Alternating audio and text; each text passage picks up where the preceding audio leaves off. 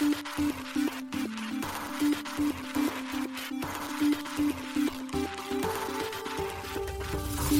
しい経済ニュース。この番組では現当社のメディア新しい経済が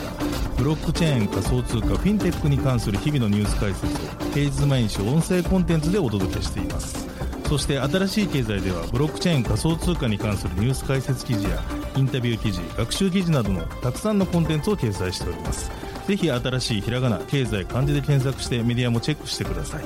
そして LINE 公式アカウントではメディアの更新情報を配信しております。LINE 公式アカウントにもぜひご登録ください。この番組は株式会社フィナンシェの提供でお送りします。フィナンシェはスポーツチームやエンタメプロジェクト、DAO などのトークンを購入して支援ができる新しいクラウドファンディングサービスです。サッカー J リーグ、野球、バスケなどのプロスポーツチームをはじめ、映画やアイドル、インフルエンサーなど100以上のプロジェクトのトークンがフィナンシェで購入できます。さらにトークン購入者はプロジェクトに応じたキャンペーン参加や NFT などの特典も。ぜひ iOS や Android でフィナンシェのスマホアプリを入れて新たな応援体験を味わってください。あなたの夢がみんなの財産になるフィナンシェ。現当社新しい経済編集部の大塚です。高橋です。はい、本日は3月の13日月曜日です。今日のニュースいきましょう。アメリカサークルが USDC 準備金の安全性について発表。シリコンバレー銀行破綻影響懸念受け。DMM ビットコインとコインブックで IEO 日本アイドルトークン NIDT 購入申し込み日が決定。バイナンス10億ドル相当 BUSD を BTC やイーサなどに交換へ銀行破綻やディペック問題受け。アメリカ司法省らバイナンス US のボイジャー買収案に控訴状提出。水上に MMO ゲームトラントリアン構築へミステンラボとインデルベ提携で。NFT 活用の二酸化炭素除去プラットフォームノリがポリゴンへ移行。USDC 支払いも可能に。サッカーチームブランデュー弘前 FC フィナンシェでトークン発行。一つ目のニュースは、サークル USDC 準備金の安全性について発表というニュースです。アメリカドルステーブルコインの USD コイン USDC を発行するアメリカサークルがシリコンバレー銀行経営破綻に伴う USDC の準備金不足分を企業リソースで補う予定のようです。サークルが3月11日の声明にて発表しました。サークルは USDC の準備金の約7.8%となる33億ドル、日本円で約4416億円をシリコンバレー銀行へ預けており、シリコンバレー銀行が10日にカリフォルニア州金融保護イノベーション局より閉鎖を命じられたことにより、準備金が不足する事態となっていました。なお、これに伴い、アメリカドルに価値がペックする USDC の価格は、一時88セント、日本円で約118円までリペックしていました。発表によれば、USDC の流動性運用は、アメリカ時間で13日月曜日朝の銀行営業開始と同時に通常通り再開されるといいます。それ以降 USDC は引き続きアメリカドルとの1対1の交換が可能だとのことです。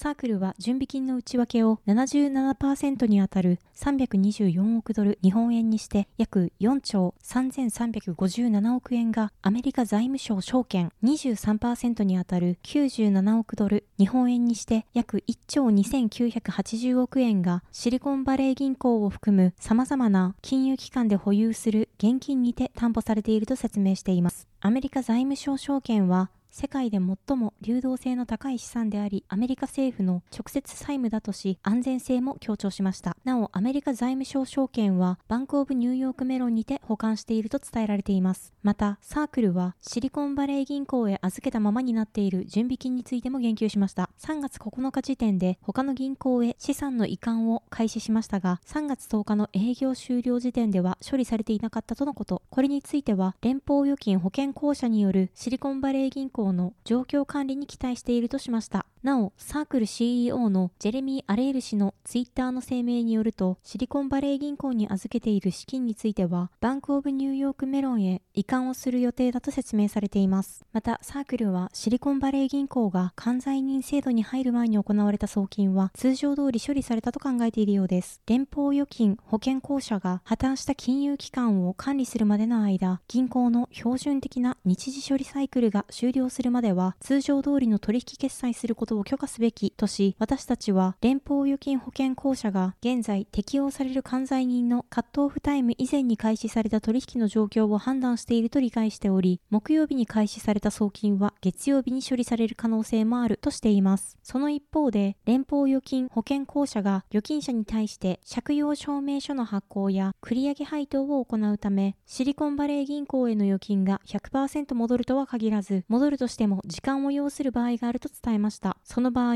サークルは、ストワード・バリューマネー伝送規則の法律で義務付けられている通り、不足分を企業リソースでカバーし、必要に応じて外部資本を導入する予定だと説明しています。その後、現地時間の12日18時15分にアメリカ連邦準備制度理事会、アメリカ財務省、連邦預金保険公社は共同声明を発表しました。シリコンバレー銀行及び同日経営破綻となったシグネチャー銀行の預金者に対し預金へのアクセスができるよう措置を講じました。なお、この決定はジョー・バイデン大統領との協議の上行われたといいます。今回の決議によりアメリカ納税者が損失を負担することはないと述べられています。これを受けてビットコインなどの暗号資産の価格は上昇。USDC もアメリカドル10日に近い水準まで回復しています。また、サークル CEO のジェレミー・アレール氏は自身のツイッターでシリコンバレー銀行からの預金は100%安全であり、明日の銀行営業開始時に利用できるようになると報告しています。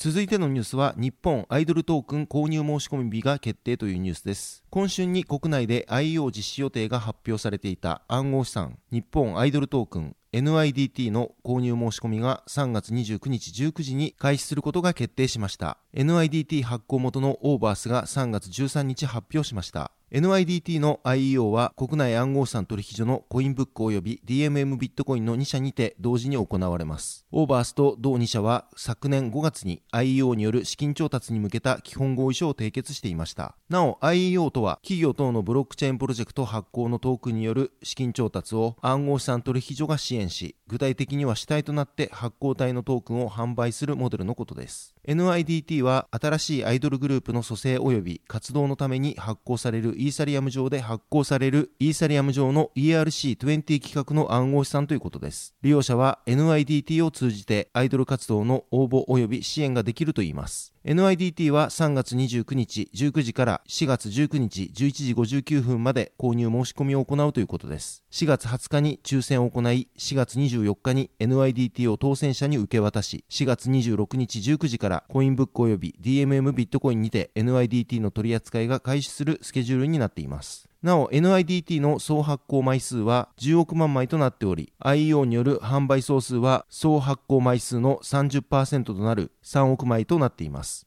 そのうち半数となる1億5000万枚をコインブックと DMM ビットコインがそれぞれ販売する形となっています。なお販売価格については 1NIDT5 円となっており払い込み通貨は日本円となっています。またオーバースでは今回の発表に合わせ NIDT のホワイトペーパーも公開しています。そのホワイトペーパーによると NIDT は IO 実施時にすでに全量が発行されており利用者保有に30%プロジェクト報酬に30%チーム自己保有に21%、エコシステム報酬及びマーケティング分に19%が振り分けられるということです。開発費用等を除くプロジェクト報酬及びチーム自己保有分についてはロックアップを設定し、IEO 以降に段階的なロックアップの解除を行うということです。なお NIDT のユーティリティとしてはアイドル活動の運営の一部における意思決定やアバターや NFT 等のデジタルグッズ物販コンサートやイベントでのメンバーへの投げ銭となっていますまた NIDT はステーキングにも対応するということです。オーバースはグミや東京通信を株主に持つ企業です。新しいアイドルグループの組成を目的に昨年3月に設立されています。なお昨年9月には同社が準備している新規アイドルグループ創造プロジェクトの総合プロデューサーに秋元康氏が就任したことが発表されています。国内において IEO は3件実施されていますが、3月7日に購入申し込みを終了した3号案件のフィナンシェトークンは最終的に申し込み金額が200億円を超えています。申し込み口座数は24,833口座で、販売総数は10億円を超えており、倍率は18.8%になったということです。なお FNCT は次世代クラウドファンディングサービスフィナンシェ運営のフィナンシェが発行する暗号資産です。コインチェック提供のコインチェック IO にて販売が実施されていました。FNCT は3月16日12時より取引所において取り扱いが開始となる予定です。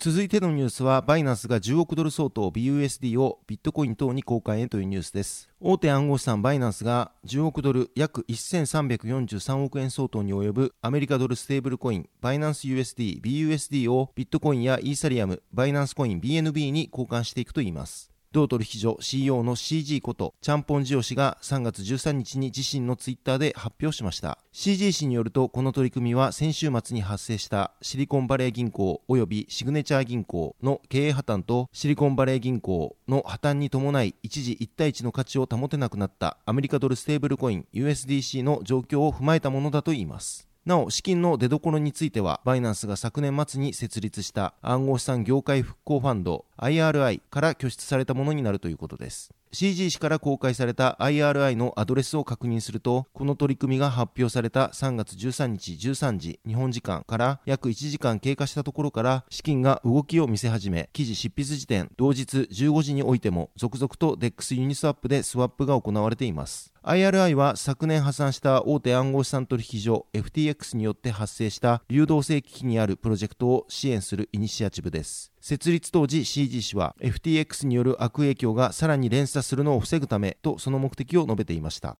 続いてのニュースはボイジャー買収提案に対し控訴状を提出というニュースです。アメリカ司法省の破産監視機関であるアメリカ関西人局とニューヨーク州南部地区連邦検事局がバイナンス US のボイジャーデジタル買収提案について承認されたことを不服とし、アメリカ破産裁判所へ控訴状を3月9日に提出したようです。ロイターが3月11日報じました。なお、バイナンス US によるボイジャー買収提案は3月7日にアメリカ連邦破産裁判所によって承認されたばかりです。今回の控訴理由は詳しく説明されていませんが、アメリカ関西人局と連邦判事局の弁護士は、ボイジャーの破産計画に関する公聴会で、ある規定に反対しています。その規定とは、ボイジャーが盛り込んだもので、破産中の行動から報じる法的申し立てから従業員を保護するためのものだといいます。裁判を担当するマイケル・ワイルス判事の命令では、保護範囲が広範に記述されているため、ボイジャーの不正行為が後に発覚した場合、規制当局による強制処置や刑事告訴が妨げられる可能性ががあると、関西人局らは反対していたとのことです。これに対し、ワイルス判事は、ボイジャーが裁判所承認を得た上で、バイナンス US への売却を実行したことで、ボイジャー及びその従業員が罰せられるべきではないと反論。もし、司法省や政府機関が破産に関する不正行為の証拠を持っていたのであれば、法廷で提示すべきだったとも述べているといいます。なお、ワイルス判事は3月2日の審問で SEC からのバイナンス US はアメリカで未登録の証券取引所運営をしている可能性があるという異議申し立てについて証拠不十分として却下しています。同買収提案が承認された際、ボイジャーの財務アドバイザーは買収にあたりバイナンス US の規制損守状況、顧客預金の安全性に関する課題を検討するため最大で4週間が必要だとしていました。もし承認された買収提案が正式に決定すれば、バイナンス US はボイジャーへ現金2000万ドル日本円にして約27億円を支払い、ボイジャーユーザーから預かっていた暗号資産を引き継ぐことになります。ボイジャーはテラ US ドルとルナが暴落し、暗号資産業界に衝撃を与えた数ヶ月後の昨年7月に破産を申請。昨年12月に同社資産の売却先としてバイナンス US を選択したと発表していました。なお、ボイジャーは当初 FTX トレーディングに資金を売却する予定でしたが、昨年11月に FTX が顧客の出金騒動と詐欺疑惑で倒産し、創業者のサム・バンクマン・フリード氏が逮捕されたため、この取引は白紙になっていました。なお、バイナンス US は拠点がアメリカにあり、親会社のバイナンスからは完全に独立した存在だと主張しています。なお、バイナンスはアメリカ検察当局によるマネーロンダリング調査の対象となっています。続いてのニュースは、水上に MMO ゲームトラントリアン構築へというニュースです。新興レイヤー1ブロックチェーンの水上に宇宙をテーマにした MMO ゲームトラントリアンが構築されることが3月8日発表されました。これにより、水開発のミステンラボとトラントリアン開発元のブロックチェーンゲーム開発企業であるインデルベが戦略的パートナーシップを締結しています。なお、トラントリアンはインデルベが開発する初のブロックチェーンゲームになるとのことです。なお、トラントリアンは NFT を活用した 3D による宇宙探査、決闘、経済、文化開発ゲームのことです。続いてのニュースは、ノリがポリゴンへ移行。USDC 支払いも可能にというニュースです。二酸化炭素除去を目的としたブロックチェーン活用のマーケットプレイスノリがポリゴン採用のノリズ Web3 マーケットプレイスを新たにローンチしたことを3月7日発表しました。ノリは二酸化炭素除去に取り組むスタートアップ企業です。2019年より対象の農地で生成された炭素除去推定値に応じてノリリムーバルトーン NRT と呼ばれる NFT をイーサリアム上で発行しています。農家としては二酸化炭素除去への取り組みが NFT 化され、それが販売可能となり、新たな収益として得られることになります。そして企業などは NFT である NRT を CO2 クレジットとして購入できるという仕組みです。なお、二酸化炭素の除去者は除去した炭素1トンにつき 1NRT が付与されます。今回ローンチされたノリズ Web3 マーケットプレイスは、ノリがイーサリアムからポリゴンへ移行したものです。これにより NRT の発行及び販売におけるガス代が軽減されるとのことです。また、ノリズ Web3 マーケットプレイスでは、企業が NRT を購入する際に、アメリカドルステーブルコインの USDC で直接支払えるようになったとのことです。これにより、企業が購入した分の NRT はバーンされ、USDC が NRT 販売者の Web3 ウォレットに入金されるといいます。そのため NRT 販売者は資金をノリで保管せず自己保管できるようになったとのことです。ノリは昨年2月シリーズ A のラウンドで700万ドル日本円にして約8.9億円の資金調達が完了したことを発表しています。このラウンドはアメリカベンチャーキャピタルの M13 が主導しトヨタベンチャーズや暗号資産など Web3 領域へ投資を主軸とするプレイスホルダー及びノースアイランドベンチャーズが参加しました。続いてのニュースは、ブランデュー弘前 FC がフィナンシェでトークン発行というニュースです。次世代クラウドファンディングサービスフィナンシェが、サッカーチームブランデュー弘前 FC のトークン新規発行及び販売開始を3月13日に発表しました。ブランデュー弘前 FC は、東北社会人一部リーグに所属するサッカーチームです。青森県弘前市を中心とする津軽地方をホームタウンに J リーグ入りを目指して2012年に発足しています。発表によると、ブランデュー弘前 FC は、今回のトークン発行によるファンディングにて、競技面の進化及び地域貢献活動の発展といった二軸で、津軽地方を盛り上げていくための競争ファンコミュニティ形成を目指すということです。なお、今回フィナンシェ上で発行されるトークンは、ブランデュートークンとして販売されるということです。ブランデュートークン購入者は特典としてコミュニティ運営の一部に携われる投票企画への参加や参加型イベントへの招待、特典抽選への応募などの権利が得られます。投票はトークン保有数に応じて投票数が多くなる仕組みや保有しているトークン数の割合によって抽選特典の当選確率が変動する仕組みとなっています。また一定のトークンを保有しているサポーターには限定の特典も提供されるということです。ブランデュートークンの初回販売は3月13日11時から開始しており、5月1日20時まで実施される予定です。ブランデュートークンの販売メニューはコースによって獲得できるトークン数や特典が異なる全9種類の支援コースが用意されています。1万ポイントで購入できる支援コース1から30万ポイントで購入できる企業向けの支援コース9までがあります。それぞれのコースの購入者には購入ポイント分のトークンが付与されるほか、トークン保有者限定コミュニティへの参加、投票企画、抽選応募への参加券や NFT となる初期サポーター記念コレクション001が付与されます。またコースによっては選手と一緒にフットサル体験権利、新ブラッフェグッズ先行ゲット、選手と一緒にお茶会参加権利、2023シーズン全選手サイン入りユニフォーム、選手と1時間マンツーマンレッスン権利、選手、スタッフ納会参加権利、